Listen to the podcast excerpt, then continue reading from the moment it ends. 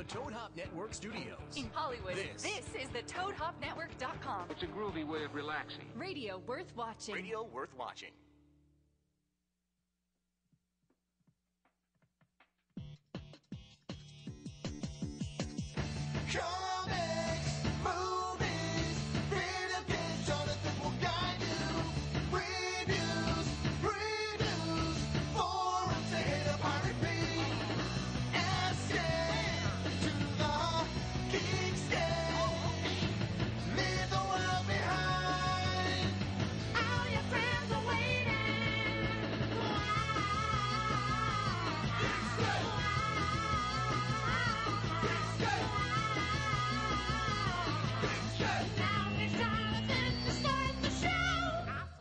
Hey, what's up, Geekscapists? Welcome to a brand new Geekscape uh, episode. We're going to be talking movies, video games, and comic books. Uh, we have a great guest this week. We have uh, Travis Beacham, who has a movie coming out. He uh, is the screenwriter for Pacific Rim, and uh, that comes out right before we all head down to Comic Con. So um, it's I, I love how the studios are now starting to realize the power of Comic Con, and they are releasing the movies we want to see right before and right after Comic Con, and then the week of Comic Con, they're like, uh, "We'll release uh, Rest in Peace Department," and I'm like, "Whoa, hey, they'll all be busy." Wait, uh, no, wait. I mean, we we want to see Rest in Peace Department. I mean, you know.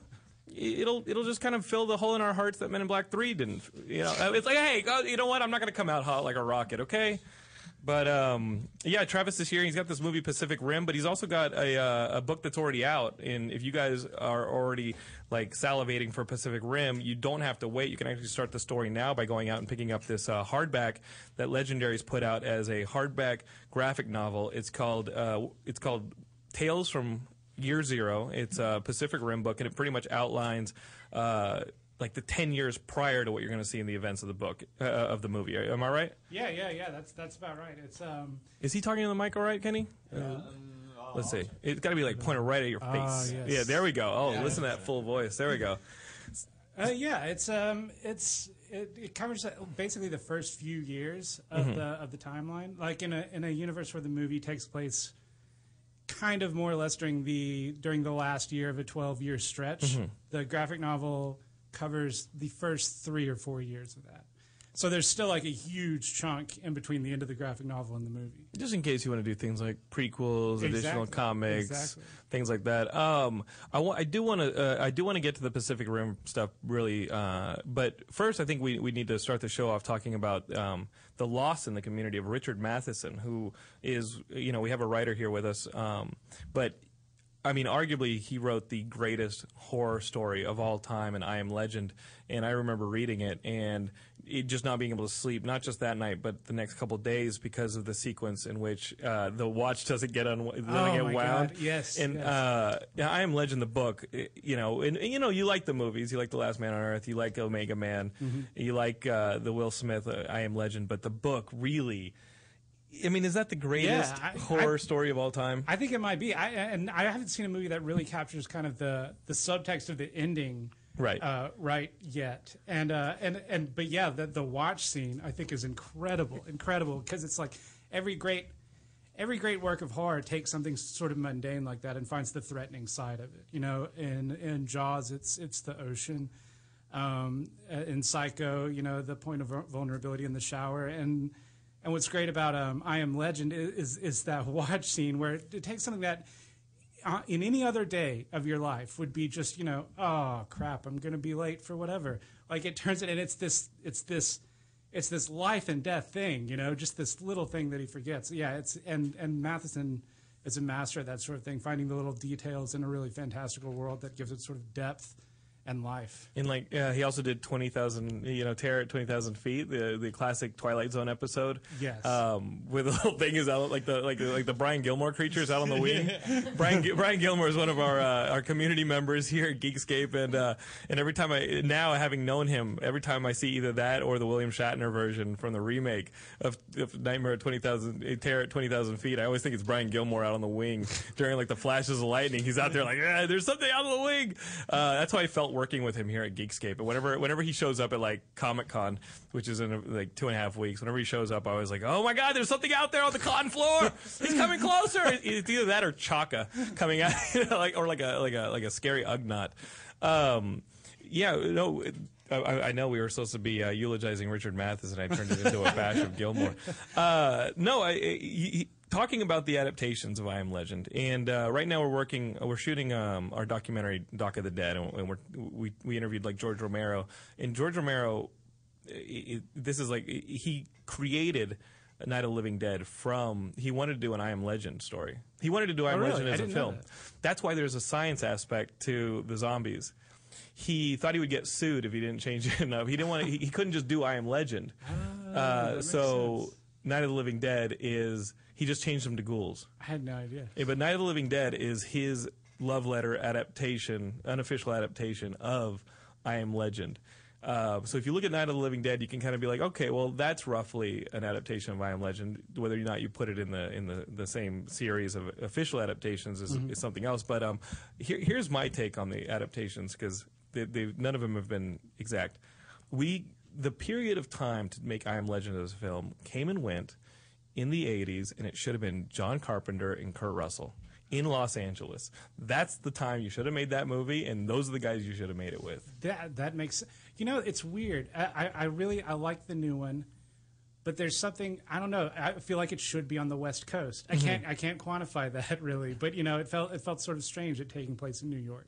Yeah, I mean, think of it, the terror when you uh, when the book opens and you see that he's gone through the trouble of literally burning down all the houses around, so vampires can't hide in them. Yeah, yeah. And it's just this lone house in South Central, and all the other houses have been basically decimated.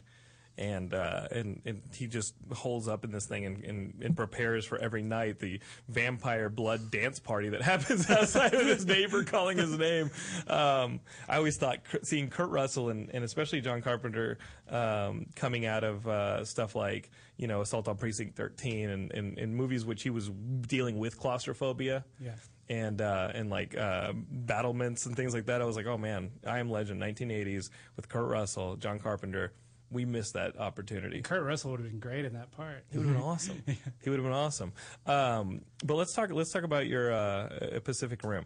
So this is your idea, the Pacific Rim. Yes. Now, where did you get the idea of it? Because I'm guessing that we're both big fans of kaiju. Yeah, yeah. I mean, like as a kid, I, I'd, I'd always been a, a huge fan of that sort of thing. I think um, my earliest memory that I can think of right now is uh, is seeing a Godzilla movie. I think it was, I guess it had to be in '85, um, and and I- I think so. That's always really really stuck with me. And by the time I, I I'd grown up and I'd gotten older and and was thinking about movies more seriously, I always sort of I wanted to see a modern, you know, popcorn summer blockbuster with, you know, just mechs fighting uh, giant monsters. And and but that in and of itself, it's kind of it's kind of not an idea. That's just like you know, I want to see a zombie movie or I want to see a vampire movie or a werewolf movie.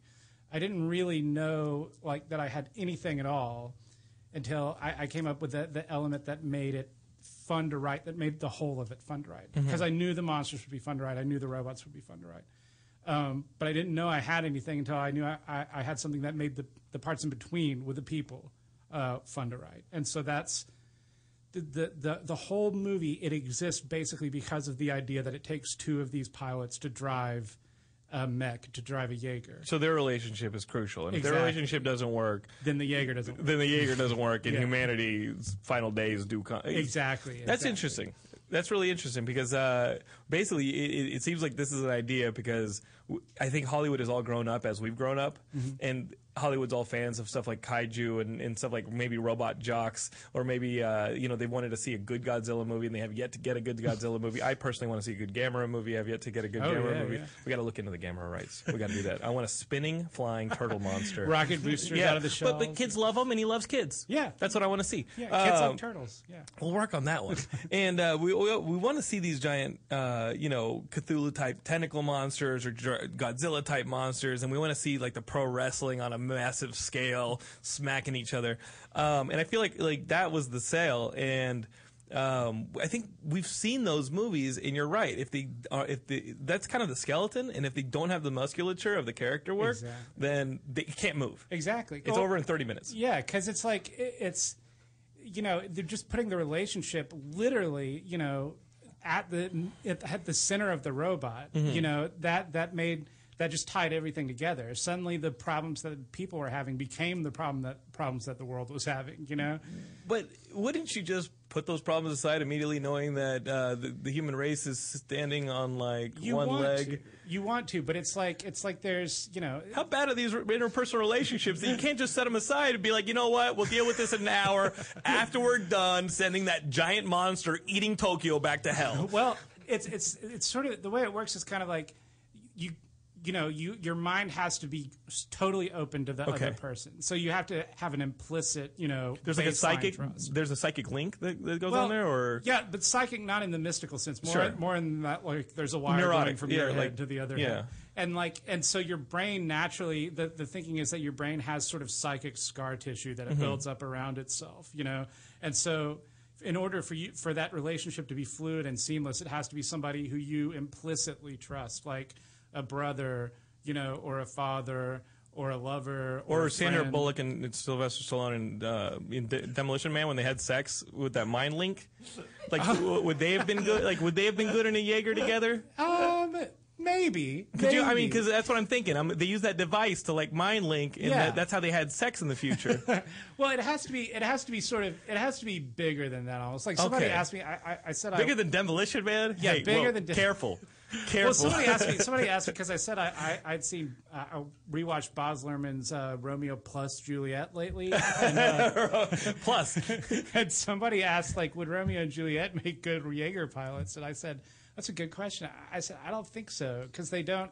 They don't really trust each other. Like that's the whole thing. yeah, know? they don't trust that he'll show up, so he, they take poison. Yeah, Like, yeah, like, they you, don't. you yeah. moron. Yeah, they don't understand each other at all. right? Man, Yeah. you know, thank God for texting and teenagers these days. it's like, listen, I'm thinking about taking poison. Please pick up the phone. It's like, okay, well, you just completely negated one of the classics of all time. Yep. Yeah, texting could have totally saved Romeo and Juliet. Oh yeah, this is why. This That's is why. one thing. Baz didn't update in that version. Totally unrealistic. Baz, you failed. Yep. I'm yep. kidding. I love that one. It's great. It's but I always have to distinguish by saying Romeo plus.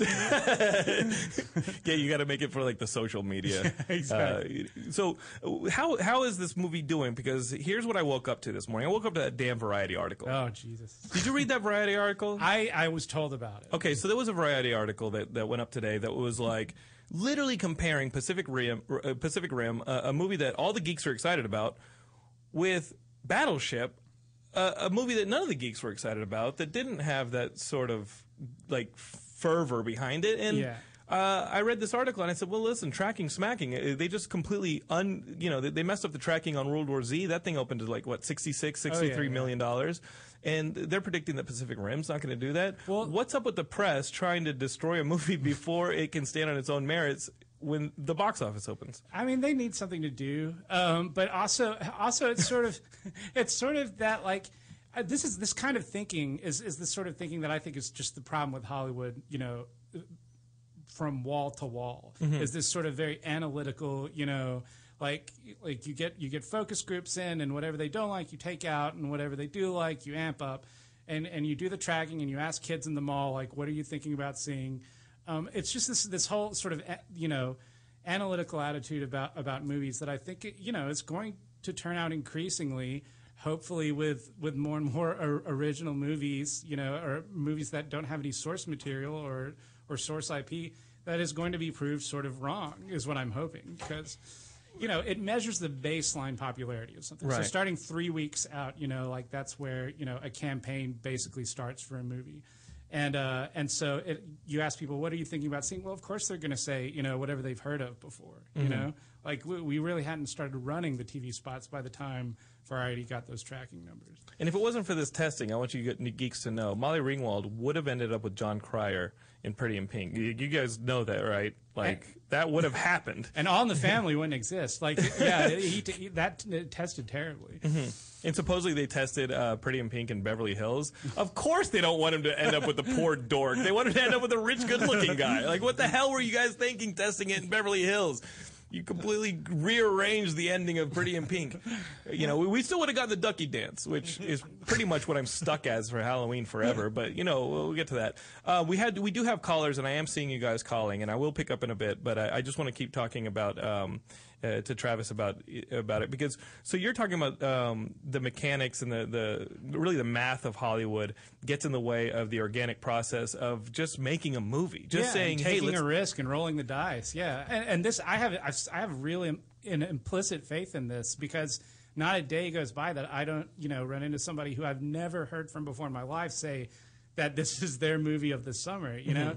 And I believe in it, and I know, and I know Guillermo believes in it, and people every day come up to me and say, you know, they're excited to see it. So, you know, I think in, in 14 days, uh, I've got a few "I told you so"s uh, saved up for Nikki Finke, variety. Nikki Yeah. Finke style. Yeah. Nikki told you. Uh, the the thing is, um, this is an original movie, and everybody I think was pushing pressure. I, I think they were all kind of betting against World War Z because it didn't come from a sequel. It didn't come from uh, you know a pre-established IP. And World War Z came out, even though it did have a popular book. Yeah. You know, and every now and then you see that in I don't know Harry Potter, Twilight. like, God forbid everybody say, "Oh, a popular book, let's turn it into a movie," and then it turns out to be popular, and they, they forget the fact that it came, it did come from popular source material. World War Z was a very popular source material. Yeah. And granted, it it, it, it deviated a bit from it, but um, here we are with true original. Like World War Z, you can kind of argue did come from a established IP in the popular book. Yeah. Here we have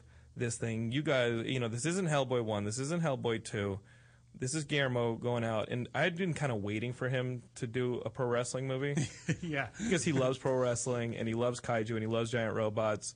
And that last fight in Blade Two is like my favorite part of the movie Oh yeah. because there's so much like badass elbowing and body slamming and wrestling in it. yeah.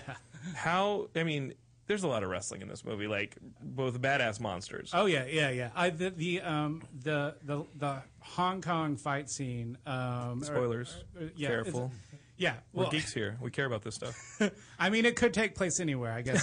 Hong Kong. Okay, so the, the Hong Kong scene of the movie. No, it uh, it's it's it's one of the most I think immaculately choreographed action scenes that I've ever seen, and I'm I'm I'm I'm terrible at writing action scenes. You know, it's uh, it's it's very you know you get you get into kind of like. Oh, he, he hits him, then he hits him back. You know, um, have, have- have you read Christopher Nolan's fight scenes? no, I haven't. So I, I like, because I'm like you. I'm like, he punches. Like, how much more can I write? He punches and kicks, right? Yeah, yeah, yeah. Like uh, before you just go, he wins. Um, and and uh, we we shot something with wrestling in it recently. Uh, it- my brother starred in this thing, and we were we, and we literally got to the middle of the desert, and everybody turns to me and goes.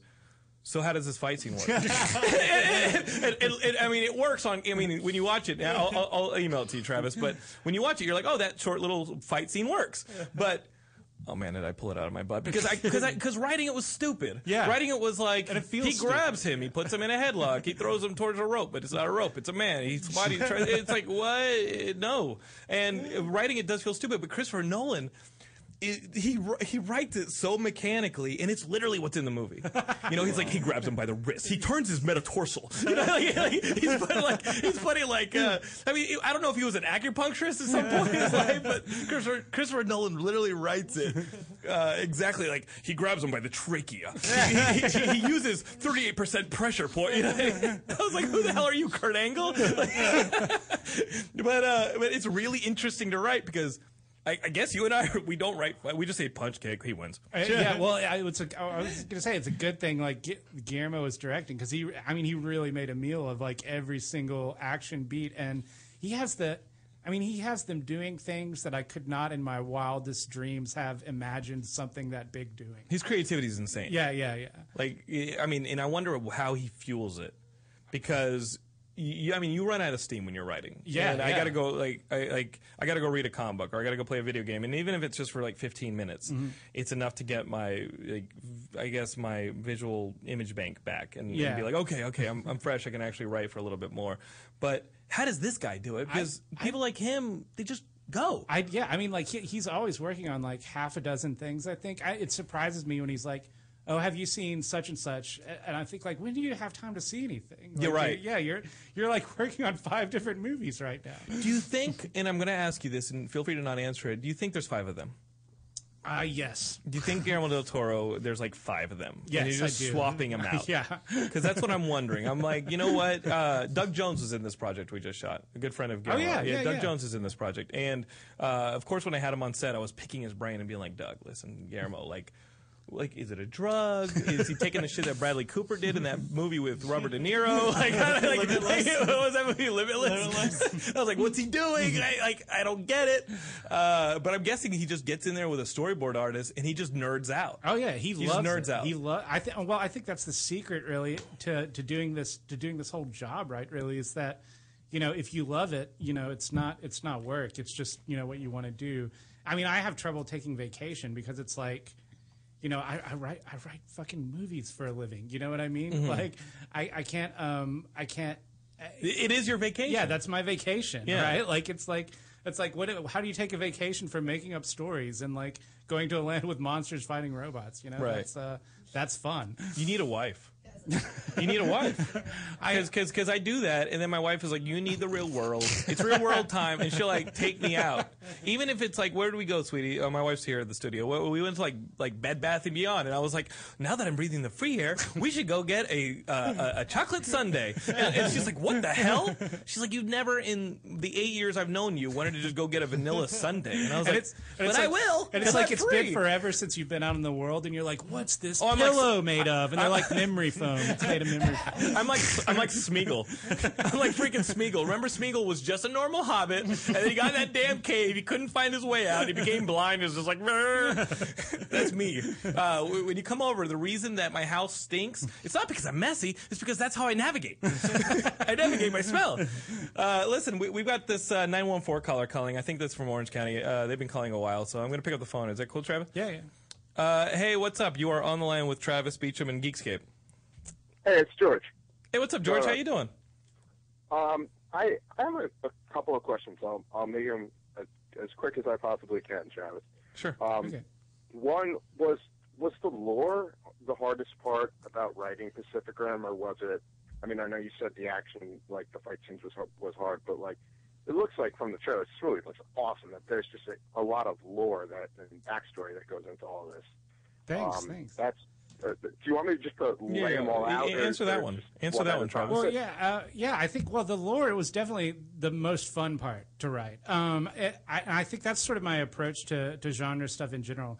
Is that when you're doing something that takes place in the real world, you know, with you know, with real people and in cities that we all know, you don't really have to get into explaining like, well, here's how Los Angeles public transit works. You know, like you know, you just take that sort of thing for granted. So in writing genre stuff.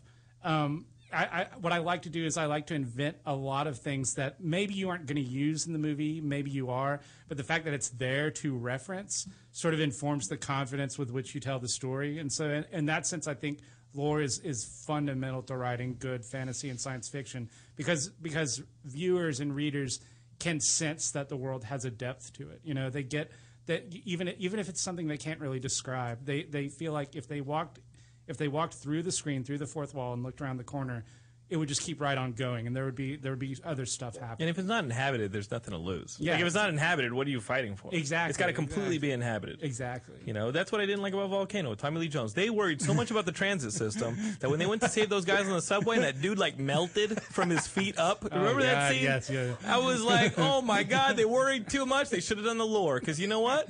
Lore would have saved that movie That's over. why Dante's Peak Dante's is so Peak. much better. so much more That's lore. difference. Dante's Peak. Don, hey Kenny, I, high five. Okay, Dante's Peak lore. Volcano pour. That's how we do it. That's how we do it Nice. here. Uh, George, uh, you have some more questions. Sorry, I get Yeah, stupid. just, I'll, I'll just be real quick with the other two. Um, one is like, uh, what I don't know if you can answer this, but like, what do you think's going on with the abundant lack of originality in scripts right now in Hollywood? Because it seems like there's a lot of unoriginal kind of just sequels and reboots and kind of just not good stuff coming out for cash Well, and also as as someone who's trying to work as a as a screenwriter, just what what advice would you have? Those were my only other two questions. yeah. I mean, I think it's I think it's a really good question as to why there's not why, there's not more original stuff. Um, you know, I think it's just it's a habit that they've gotten into, and they've really and you know, I I don't mean screenwriters, I mean sort of the upper echelons of the industry. Um, the studios. Yeah, yeah, it's a risk aversion, I think. But the problem with that is that I don't think I don't think established material is actually less risky than original material. I think they're both equally risky. So it's this I think it's this trap that they've that they've fallen into and they just it's become almost a truism. It's like, well, you know, we have to have a pre existing awareness in order for something to, to explode really big. And and I, that I just think, you know, I, I, I think it's ridiculous. I, I think people would have gone to see Jurassic Park whether it was based on a novel or not. You know, Right. It was Like- just cool. Yeah, yeah. You, you see robots slamming monsters, you're just going to go see it. And I, I, Exactly. it, I think really when when something fails, somebody Mm-hmm. comes in and you keep your job if you say, "But I based it on this hugely successful thing," or it was Yeah, a sequel. how could I have you- gone wrong? How could you? You would have made the same choice, but Mm-hmm. you lose your job if you went out on uh, you know on like the the plank and by yourself and said, Yeah. "Okay, yeah, I, I took a risk." Yeah. It- So it's no re- pressure. Yeah, it, it- but it's really annoying. Like, uh, it, it- I mean, you wrote um, something based on an established property in, in Clash of the Titans. Oh yeah, yeah. Would- when- when you- were you excited about that, or were you, or did you know that you were part of the trend? You well, were part of it- the evil. Well, here's I defend mean, yourself now. Well, here's the here's the well, I know, but I, I I do think it's a, it's an important question. I think like you know when I when I when I talk about the need for like original material, it's it's not so much you know. It's not so much that I that I want to see no adapted material. Like I'll be, you know, I'll be there first day on the next Star Wars. what about You my know I Critters mean? ata- adaptation? I I'm gonna bring back the Critters franchise. What about that? That well, that's it's funny that you bring up critters because that goes back to I think the the decade you know when I when I grew up when it's like you had this original stuff coming out like constantly right you had you My had, Monster Squad in college. You up for it? Wolfman's got nards, and now he knows how to use them. it would be it would be like um, it would be it would be strangely solemn I think Yeah. if you did it now Yeah. it, would be, it would be like They're just losers. the Christopher it would be the Christopher Nolan uh, version Oh right, yeah we're morose. We're like a goth gang that hangs around and talks about monsters. But like I, I think I, I think it's uh you know in when I was a kid you know we had like we had Alien we had Ghostbusters we had Back to the Future like it was constant Terminator. Yeah, Terminator. We had it was constant. Like it's ridiculous. And I just think, you know, we can have the Batmans, we can have the Supermans, we can have endless Star Wars sequels, but I think on top of that, it would be healthy if the industry originated some of its own material, you know, started seeding its own material. If you if you're relying on other mediums to get your material from, then it's like you you have no control over what you're putting out, really. That's true. That's I hadn't heard it put like that, but it's true. You're basically just a redundancy. Yeah, exactly. And you're just you're just a support system for for all these other like other kinds of media, uh, or they're a support system for you. For you, it's And it doesn't really work backwards. You know, you don't. You, you still see comic book stores closing. Yeah. You don't see spinner racks coming back to the grocery store. No. You you still see some of these original, uh, you know, places that are being mined for content. You still see them failing. Yeah. You know, I mean, as a lifelong comic book lover, as somebody who's just always loved comics and read comics avidly, seeing the fact that the industry is still failing, even though there are Avengers and Iron Man movies and Superman movies breaking the box office, is frustrating because when one of those movies stink, I have to turn to my wife and be like, "Sweetie, that thing that I read every night, like, like and keep you uh, awake with the light on, like, it doesn't suck as bad as this movie does right now. Please, you have to understand that the source material is good, but the majority of people aren't discovering that there are true artists working in it. Well, I think it's infected the comic book industry too in a weird way. Like Mm-hmm. they they they know that their stuff is sort of is is ripe to be made into movies. You know what I mean? so they start writing it out. and They're basically writing treatments. Exactly, and Right. but this is one of the things I found, like w- in writing comic, and you know, I am by no means an expert in writing. Comics. Was it all part of the like- same whole, or would- did the comic come a as a part of support for the movie? Which came first? It was it was well the the content of the comic um, was I- part of the lore. Yeah, it was part was part of the lore. Uh, the idea to do a comic, we all, we always knew that we were that we were going to do a comic, but Right. um, but when we, we time came, you know, to start talking about it and thinking about it, they asked, you know, like. What, what should it be about? And and I think all all of us simultaneously were like, well, it can't be an adaptation of the movie. No, like we, those we- fail now. Yeah, yeah, yeah. And prequels are awesome. Like the Star Trek prequel before the J.J. Abrams, the first one Yeah, that like yeah. tied it in the next generation. That prequel was awesome. Yeah, um, the prequel comics are all really, really good now, and that's the way to do it. yeah, because Um, it supplements the experience of seeing the movie as opposed to just duplicating it. So it was there, and Mm-hmm. then they they had the movie. They needed they wanted some kind of support or something that could work you know a month out, Mm-hmm. and they said, why not put out one of these really nice hardback yeah. graphic novels for it? And you were like, I'm game. Yeah, no, I was totally. I, yeah, anytime they're like, anytime they come and they're like, "Hey, Travis, do you want to write a Do you want to write a Pacific Rim comic?" I'm like, "Sure, yeah." Like if they came and they were like, "Hey, do you want to write like ten webisodes of?" I'd be like, Isn't that "Whatever." ridiculous? That's, it, it's ridiculous. Yeah, yeah, yeah. Um, I, I I can't talk about it because we're announcing it at Comic Con, but I had my scripts approved by a, a major studio, and they had two notes for a comic book based on a property that you guys know. And I hinted at it last week, but the announcement has to wait till Comic Con. I checked. I want to give you guys stuff, but I had to check, and they were like, you know, and they were like, hey, they, they, actually, my editor called and said, listen, you know, something that we did on the X Files comic over, you know, we. Uh, you know, we had like shots from the show from the opening, so that fans of the show could like flip through the comic and see shots from the show. Uh, I can't pay you for it, but do you mind just going online and like like finding some shots and like giving it? And I was like, a that'll take me ten minutes. That will take me ten minutes. It won't take me any time. B that's awesome. You- you- like, yeah. A, I was probably gonna watch. That. I mean, I was gonna watch that anyway. Yes. No. Of course. It, it literally took me 20 minutes to do. Like, yeah. Here, we're getting asked to to generate content for a comic book. Well, yeah. it's, Sign me up any day. It's funny. I've become sort of the de facto kind of like uh, curator of the of the mythology. So anytime like we're revising the Bible or, or you know talking about the novelization and stuff like that, they're like, you know, Travis, could you read this manuscript of whatever to see like that it gets all the dates right?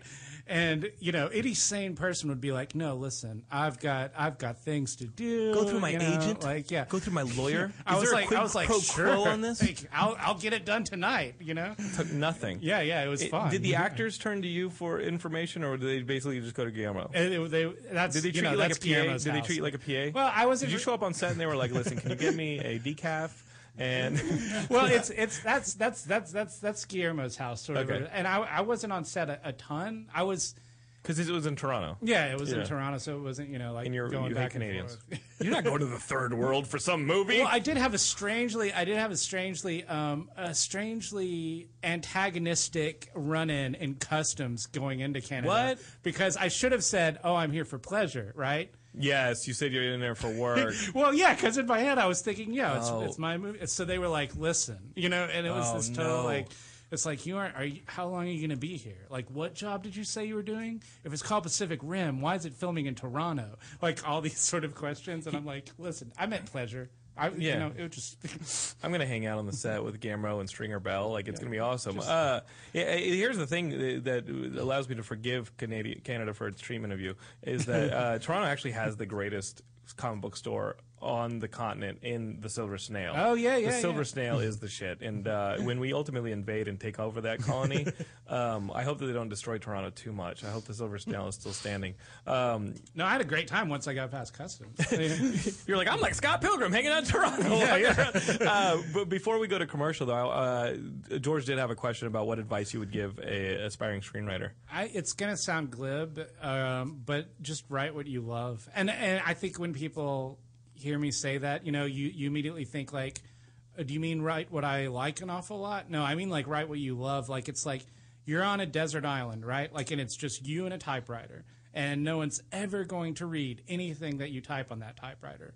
And you ask yourself, what is You could have just said Hollywood. You could have just said porn. and, the, and the question really is like, what's the story that's still itching to get out, even when no one's going to read it? Right. Like, and that's what you should write. Like, don't think about like what the market is, what the appetite is. You know, just it's like whatever your heart wants to type. You know, that's what you're going to do best. Because it's an excruciating amount of work and dedication. Thank and if you. you. That's the best advice I've ever had. Uh, awesome. I'm glad. I'm glad. Yeah. It's it's you can't you can't you can't let anybody be your master. You have to totally just you know And if it's monsters, it's one thing. If it's relationships, it's another thing. exactly exactly. You know, George is going to like close the blinds tonight. He's going to get his screenwriting out, and he's going to be like, "Time to get the poison out. It's time to get the poison out." I mean, uh, I see it as um, Yeah.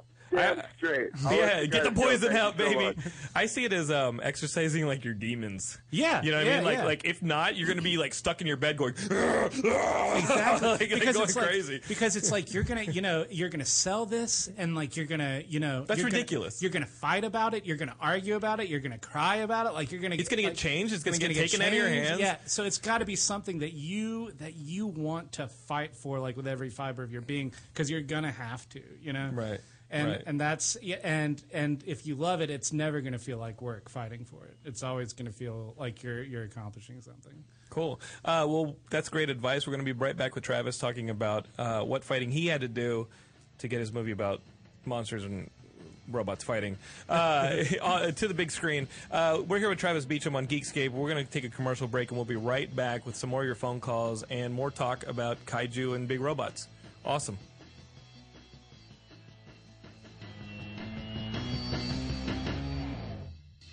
You're listening to the Toad Hop Network, radio worth watching.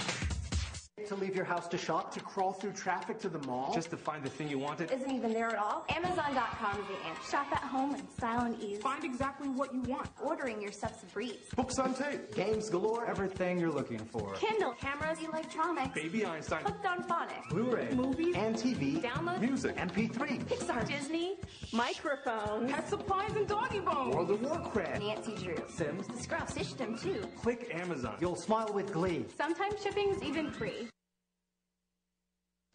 Hey, Toad Hop listeners, the Sports Guru And the butt Knocker. from the Sportscast Wednesdays, 4 to 6 Pacific Standard Time. You gotta check us out, man. We do sports like nobody else. Cover NHL, NBA, NCAA, NFL. We cover all sports. We got you got not the fuck out. Bonehead of the week. Check us out on Toad Hop Network, 4 to 6 on Wednesdays. And if you miss it, go back and watch it live, ToadHopNetwork.com, or download the audio from iTunes. While you're there, leave a comment and rate the show. Hey, guys, we need it. We're the nickel and dime show of the network. check us out. A lot of fun.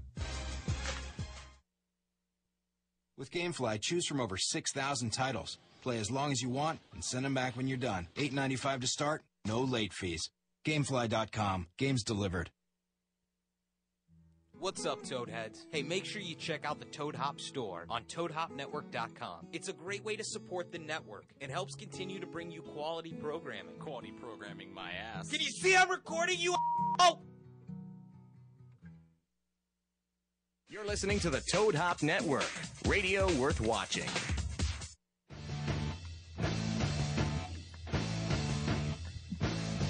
All right, we're back on Geekscape. We're back, right? Uh, right, Kenny over there. Um, Kenny's going to be joining us uh, at uh, Comic Con. So if you guys want to come down, we're booth thirty nine nineteen, literally right across the the walkway from Legendary, where uh, Travis is going to be there for um, Pacific Rim. We're going to be there for Doc of the Dead, which. Um, we're finally uh, back to shooting on, and uh, we actually have to deliver it in a f- in pretty tight window. And then uh, we're going to be premiering these comic book properties that I keep um, kind of flirting with here, and you guys will get a first look at. Um, of the Prophecy, the project that I did with my brother. You know, the pro wrestler gets transported to an alien planet because the alien planet, think like Beastmaster, you know, Conan the Barbarian, Sword and Sorcery from the 80s with a little bit of Land of the Lost, a little bit of Hercules and Xena from the 90s in it. And this planet sees wrestling through a portal in like Galaxy Quest. They think it's real and they've been ruled by an evil wizard and they go, oh, obviously this guy's the greatest fighter we've ever seen. And so they summon a pro wrestler from our planet to fight for them. And they summoned my brother. and My brother's playing himself. So the first place you'll be able to see that is uh, is our Comic Con booth, which is going to be exciting. It's booth 3919 on the Comic Con floor. Uh, and all that news you can find at geekscape.net. Uh, some other news, we're not going to be here next week because it is the birth of our country. It is uh, July the 4th, and uh, because it's Independence Day, we're not going to be here. Roland Emmerich's probably going to destroy the planet anyway. So, um, there, you know, sorry, sorry if you if, if you're not from the U.S. and you want your Geekscape live on Thursday, um, I'm sorry, but um, as as the world leader, we can decide that. And um, whatever mud hut you're listening to the show in, um, I have to apologize. You know, we, we do not kowtow to the third world, nor will we. So those of you in Australia and Canada, I'm sorry. I'm literally picturing. I'm literally picturing people sitting in mud huts. Yeah, yeah, yeah. and they're like, maybe we should, maybe we should kick around that soccer ball some more.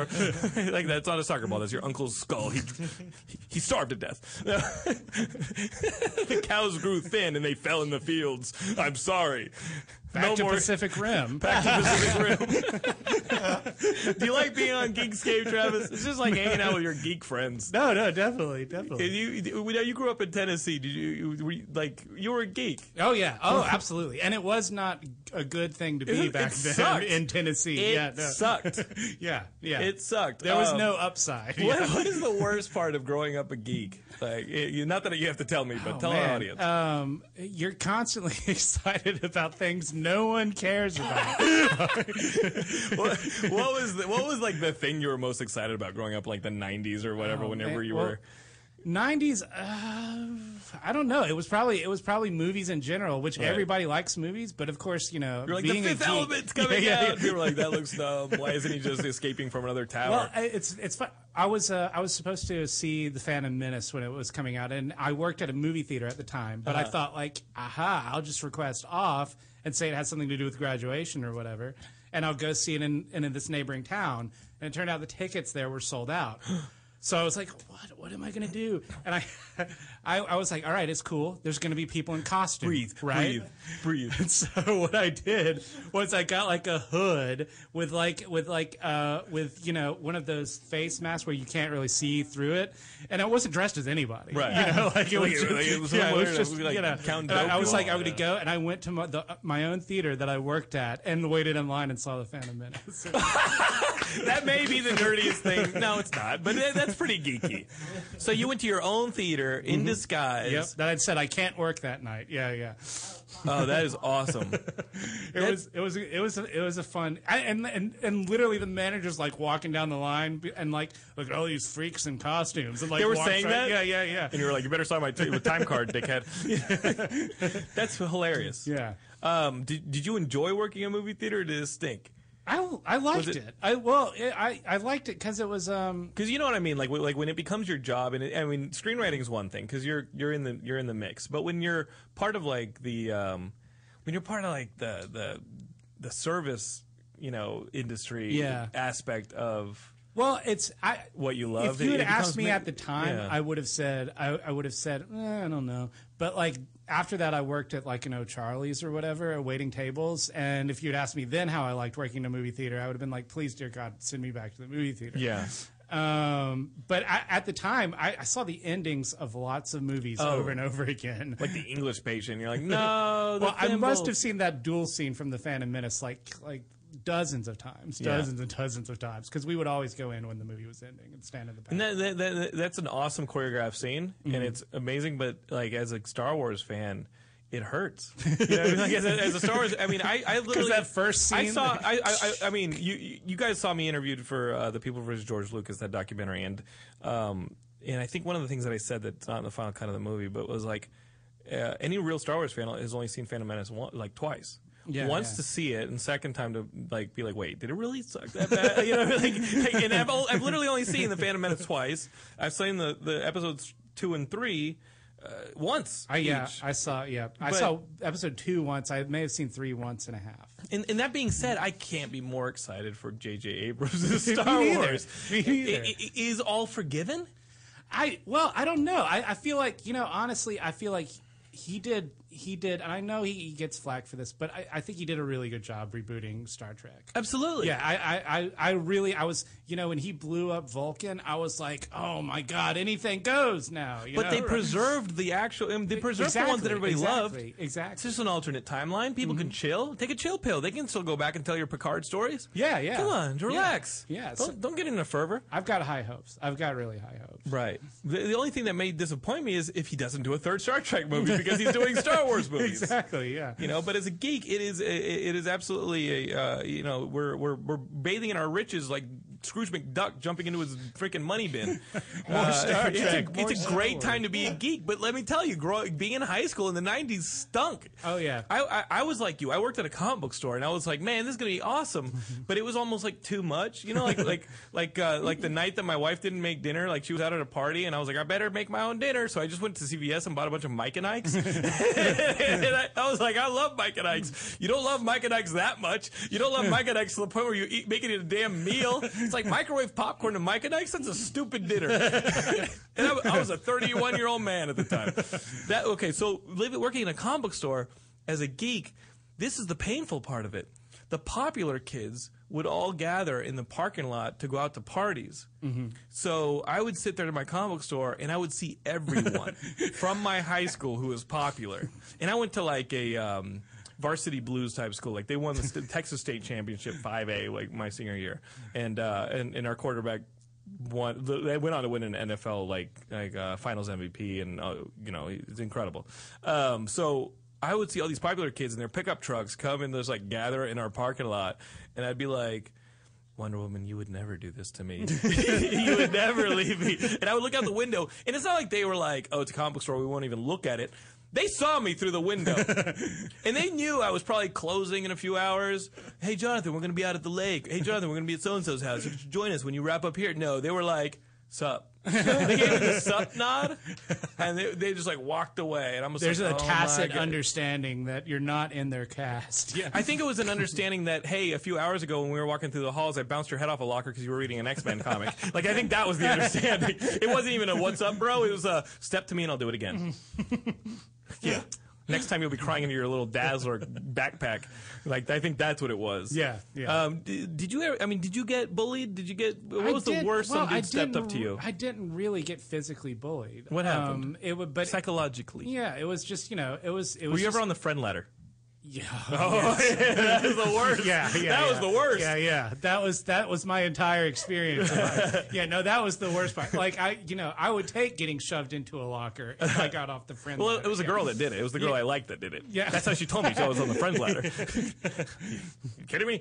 Oh, it was like kick ass when she goes like to the, the the bully and has him in the comic version, not the movie version. Yeah, yeah. obviously. the, the nerd push up the glasses. Um, so okay, you were gonna say like like the the worst. You like were like, damn you! I wish I was not a geek. Like, what was that moment? I don't know. I it, it was it was just. I think I got sort of used to it in high school and Mhm. kind of made it a thing. You know? acceptable torture. Yeah, yeah, yeah, yeah. Like a I- war of attrition. Yeah, it's sort of. Well, you know, I, I, I made friends, and I'm still friends with the with, with the friends I had in high school. Don't lie to us, and- Mr. Hollywood. you know you, you you ain't on no Facebook. and and it was I, yeah i mean that it was it was something that i got used to but i think i think in junior high specifically and in elementary school you know Do you get hot it- babes now with the with the um, I- screenwriting? Thing? i have i have i have a girlfriend i've i've had her for uh, 10 years about Oh, so okay, that's that works. Yeah, you go back to. So does it blow people's mind? Like, have you gone to your ten year reunion yet? No i didn't Oh, I, you should have gone, dude. I wanted to. I wanted to should've land in a helicopter and be like, I wanted to come on. I wanted to come in on like a Bengal tiger, dude. To, when you go to your fifteen, That's it. Ask me about the movies no, now. no, when you go when you go to your fifteen, going in a Jaeger.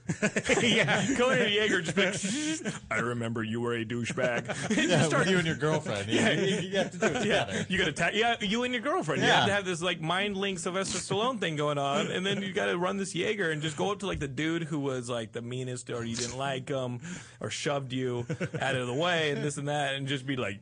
You Kick wanna, him in the balls. You want to revisit it, asshole? or just be like, or just be like, hey, uh, what's uh, what what are you doing nowadays? Wait, Because I'm uh, he was I'm- going to be nice. I'm writing. That's about as nice as you can be, too. Well, that's a yeah. Move. Just be like, hey, what are you doing? What, what, what, Yeah, what, what are you what, up do you what are you doing nowadays? Because Right. uh, I'm uh, um, I'm I'm writing Pacific Rim three right now. So uh, See, everybody thinks that what I'm doing out here in Hollywood is so glorious, like like glamorous back in Austin. but then I remember that like I graduated with like a guy who went to the NFL, went to the NBA, two guys who went to the NFL, and it's like, no, I'm still a nerd back in Texas. it's like, oh, you're just doing a nerdier version, bigger. Oh Um, yeah, yeah. but but the, the, it, nerds are cool now. Like if you Yeah. told me like if you told me in, in like high school or junior high like Spock is going to be a sex symbol like when you grow up, like I would have been like, what are you talking about? yeah, yeah, I guess so. Alive, whatever.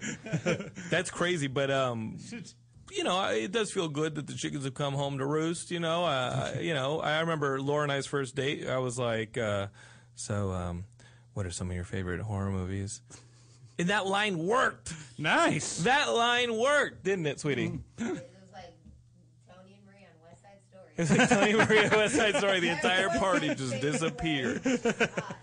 She's like, well, I loved Halloween. And I was like, oh, well, I come from the 80s. Uh, it's more of a comic book nature with uh, Jason Voorhees and uh, Freddy uh, Krueger. And, uh, I, was trying, I was trying to impress her. I was trying to impress her with my, my nerd knowledge. Like, oh, yeah, explain. I can explain Michael the- Myers. Oh, Michael Myers. I can explain the intricacies. Which do you prefer, gremlins or critters? Yo, Jonathan Carpenter. Are you a Goonies fan or are you a member of the Monster Squad? Van Damme or Steven Seagal? We can do this all day. We can do this, obviously Van Damme. Um, so, so Pacific Rim. Listen, uh, Wrath of the Titans. We got to talk about that because you did not write Wrath of the Titans. I did. I didn't. I honestly didn't see Wrath of the Titans. so- You know, I didn't, you know what? It was on TV a little while ago, and I was like. Yeah, this is pretty badass, but it was on mute. I was like, "Yo, this movie, this movie looks tight." I, I unmuted it. My ear started bleeding. I turned it off. Um, no, but um, the Clash of the Titans thing. Like, how do you literally step into the like like Ray Harryhausen footsteps and be like, "I'm gonna make this well, I, I better"? well, it's it's sort of the way, the way that I looked at it was I I I loved Ray Harryhausen. I, I told you know I was I was talking to to my girlfriend. I think Ray Bradbury had just died, and it made me think you know oh he's friends with Ray Harryhausen. And I said you know, listen like. Just fair warning: when Ray Harryhausen dies, I'm I'm probably gonna lose my shit. A right. You're gonna bit. need to be there for me. Yeah, yeah, yeah, yeah. Right. And it was like I, I had to take a day, but like I, I grew, like he was the first filmmaker I knew by name. You know, Mhm. like Ray Harryhausen was so fundamental to my personal mythology, um, and and so when when someone you know. My, my philosophy was when I walked in, it was sort of my first gig, and they said, "Oh, how, how, what do you how do you feel about Clash of the Titans?" I almost had to bite my tongue to keep from jumping on it because I thought like my thinking was, look, they're going to have somebody write it anyway, right? Right. You know, Yeah, it like, might as well be me, Yeah, it might as well be somebody who loves it. Um, and Did it get away from you? Like in the Oh, writing yeah, process, yeah, like it got away from you Oh, because. I keep hearing that like Liam Neeson's role, which was uh, ba- he basically was like the like solve everything Mhm. of you know in the final cut. I'm like, wait, why is Liam Neeson just giving him shit? You know, like Well, like, like shouldn't all the gods be be active? Here's- like Danny here's- Huston wasn't he pissed that his role got I mean, decimated? Well, here's here's the here's the thing. The my my draft was sort of it was kind of the Lord of the Rings version of it. It was sort of You it was say, way "Lord of the longer. Rings." Lord of the Rings. It Way was longer. Lots of people walking a over lot of- mountains. it was yeah, way longer, a lot more solemn. Like no jokes in it. And the one time I did put a joke in it, they I think they read the draft and they were like, "What's this?" I'm like, uh, I'm like, oh, he's joking there, and they're like, don't, don't do that. Um, and then I see the movie where they're like wisecracking all the time. Oh, I'm they like, pull what, out what the they hell, pull out? Bubo and they bitch him out. yeah, yeah, yeah. I was like, no, please, why'd you bitch out Bubo? He's the best. But but my favorite idea from it, um, the character of Io, the Gemma Yeah. Arterton character in my draft, um, she was she was a dying goddess because the Mhm. whole idea is this there's this war between man and the gods. And she's this minor goddess who doesn't have a name anymore because no one worships her anymore. Mm. No one prays to her anymore. And so in the script, she was just called the wilt, the wilting girl, Mm. and who she was gradually fading out of existence over the course of the script. Um, and and that's that's the one thing that I, I was so proud of that I that I really wanted to see in the movie that that was And did that kind of get mutated into her want of I don't know what- mortality? like, like in the final draft, like she wants mortality. And here's what's fucked up. Mhm. all right, because I, I went to see the movie. I love like action movies. And if there's a Clash of the Titans movie, I like that first one. I had to see because I, I'm like you. I love the Mhm. original. And um, and she the entire movie, she's like.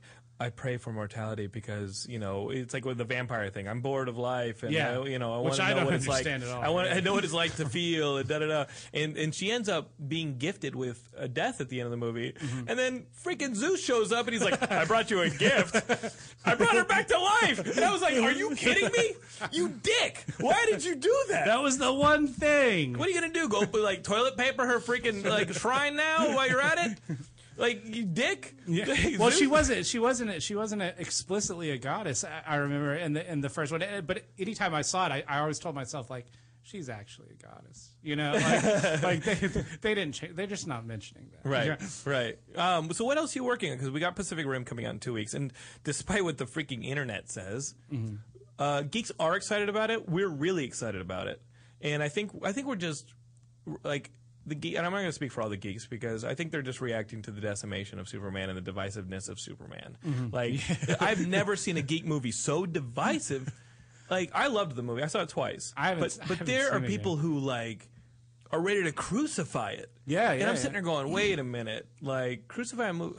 I don't get it, but Well, I mean, here's here's the thing. I think a lot of people don't understand is that a movie doesn't want to get made. Like it really, it does not want to get made. And Hollywood will tell you no at every juncture. At every so the fact that you're sitting in a theater watching something that's even marginally good at all is a small miracle. Yes. And if it's great, like you know, then it's a statistical impossibility. Right. You know, like something very crazy is happening. I think. Sam Sam Raimi says you have a movie in your head, Mhm. and it's a hundred percent movie. But through all the like mitigation, all the compromise, all working with other people, if you get eighty percent of that movie onto the screen, you've made a great film. Oh, yeah. and that, that's that's one of my favorite Sam Raimi quotes. Just Yeah, the, there's a real just the process, just through the erosion of the process. Yeah. Um, but that's a great point. So now that we're two weeks out Mhm. from you seeing Pacific Rim on the screen, like you got to be jumping up for joy. Oh yeah. I, well, I've been I've been waiting. I, I, I had the idea like in 2007. Mm-hmm. So um, even by the even by the time it got it, it got bought and uh, and announced and all that, and people were like, "Oh man, it's going to be like three years." I was like,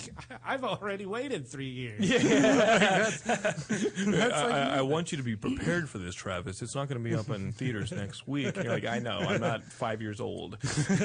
I'm, I'm not a five year old, and just seeing it is going to be awesome. So, like, your head might explode on I can't Friday? even think about it. Will you anything wear a GoPro? If, like, at any part of your body might explode out of excitement on Friday, it would could It Geekscape might. give you a GoPro to wear at the screening? It would probably it would probably be safe. At the premiere, can I give you a GoPro to see if your head explodes? Probably, I think that'd be awesome. I then see like the person next to him's head explode and be like, "Wait, what? No, this is no, wait." It's like Halloween three, and yeah, everybody has pumpkins on their heads. The centipede's coming out. No, the references are getting out of control Always now. weirdly that was What? Oh, Night, of, yeah, Night of the Witch? yeah. You don't like that? Yeah. I love. Dude, that was the worst Halloween three, but it's kind of badass in no. retrospect. That Dude, three more days. uh, We loved it. Uh, Silver Shamrock. That was a great one, but that's not what's going to happen at this screening. I, I, this is what I predict. I predict that, like World War Z, the the haters and the the analysts are going to be wrong on this one, Mhm. in that people are just going to want to see cool shit. Yeah. And this is cool shit. This is these are monsters versus robots. And I know you put character in it. Hey, I'm not gonna I'm not gonna besmirch you in your in, in, in your craft. Well, I mean, yeah, I, but it's at not the end of something the you day, talk about. Yeah, yeah, yeah. at the end of the day, like monsters punching robot, like let's do it. Yeah. like let's like smashing things. Let's do it. In, in the comic book, like is the comic book still have that same kind of energy? Like like like you got to be jonesing for the, the comics. Awesome too. Yeah, yeah. Well, the comic, the comic, it's sort of, it's sort of a different beast, really, because it's, it's like you know, people compare comics and movies all the time. No, and it's it's way way crazier writing them. yeah, yeah, yeah. The pacing, it's like It's totally different. It's a little bit mathematical. Yeah, yeah, Yeah. because you can't, you know, you're you're cognizant of the fact that any time, you know, the reader can just put it down and go make a sandwich. Yes. you know, and, and every page turn is an excuse for them to do so. Yeah, exactly. So every page, like you, you have to pace it for page turns. Yeah, It's yeah. it's a it's a crazy mechanical process, and I'm working through it now again. Yeah, like the final product looks like a movie storyboard. It's true, but the script to a comic book looks nothing oh, like no. a movie script. Have you at witten all. video games? No, no. I, I wrote video games in Excel. the, di- the dialogue are Excel sheets away from each other. yeah, because because because it's a true branching system. And so each brand, each choice the player makes has to go to a different portion of the Excel sheet, so like a different tab, and that has all the responses, and then based on that, it goes to another tab. So I have, the, I mean, I would have these Excel sheets that were like 20 megs huge, which for an Excel sheet, that's ridiculous.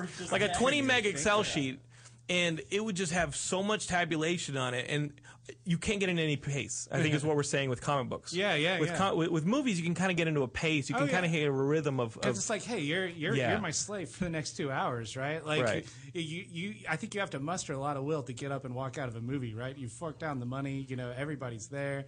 It's like it's really a I statement. think I've done it once. I I've- can't even remember the movie. I I've did. never done it. Yeah, yeah, yeah. And I've and I've endured some some things. Of course, we all have, yeah, we Yeah, definitely yeah. endured some bad Yeah, ones. yeah. We're geeks. We've sat through some that were like, I remember having to explain some of them. Like I told you earlier, it's like, no, no, what I'm reading isn't this bad. Please, you have to trust me.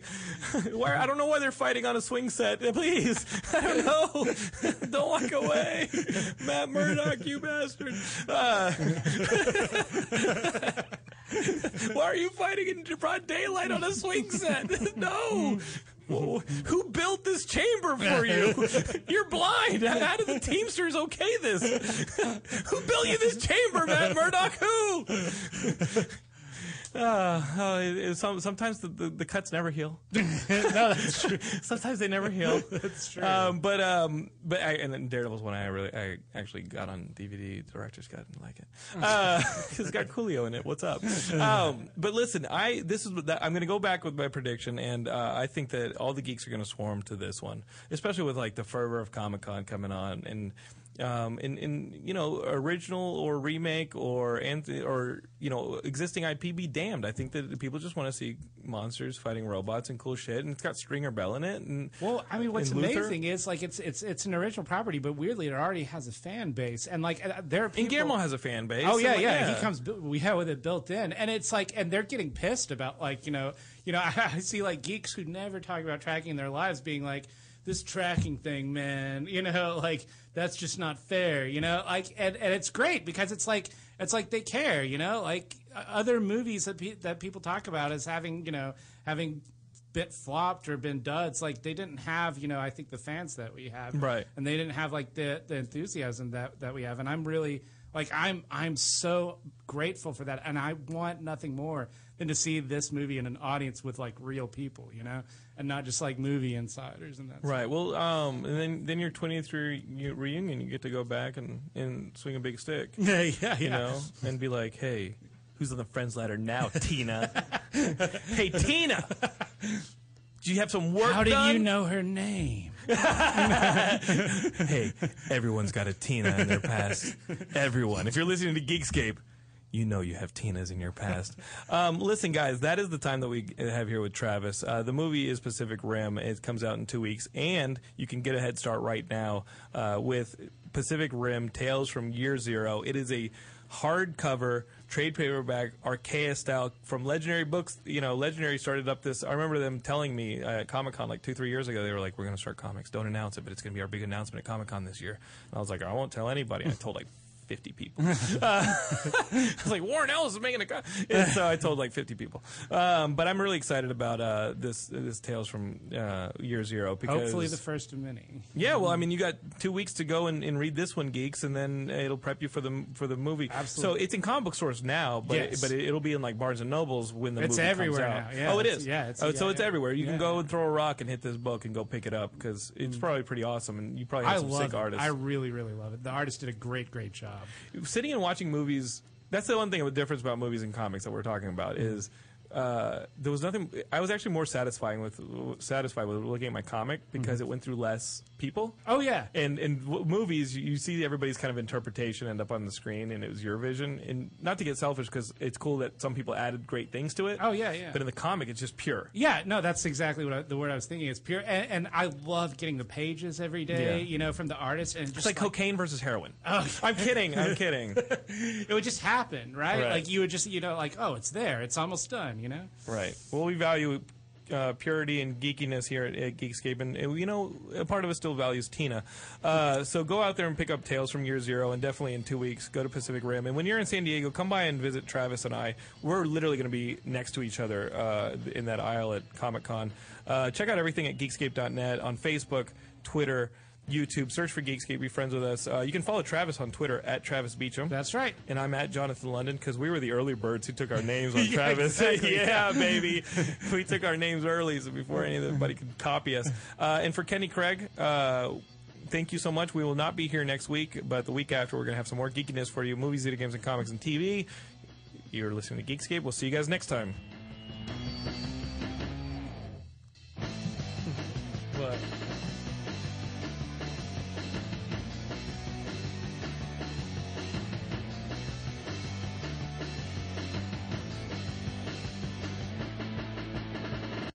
You're listening to the Toad Hop Network, radio worth watching.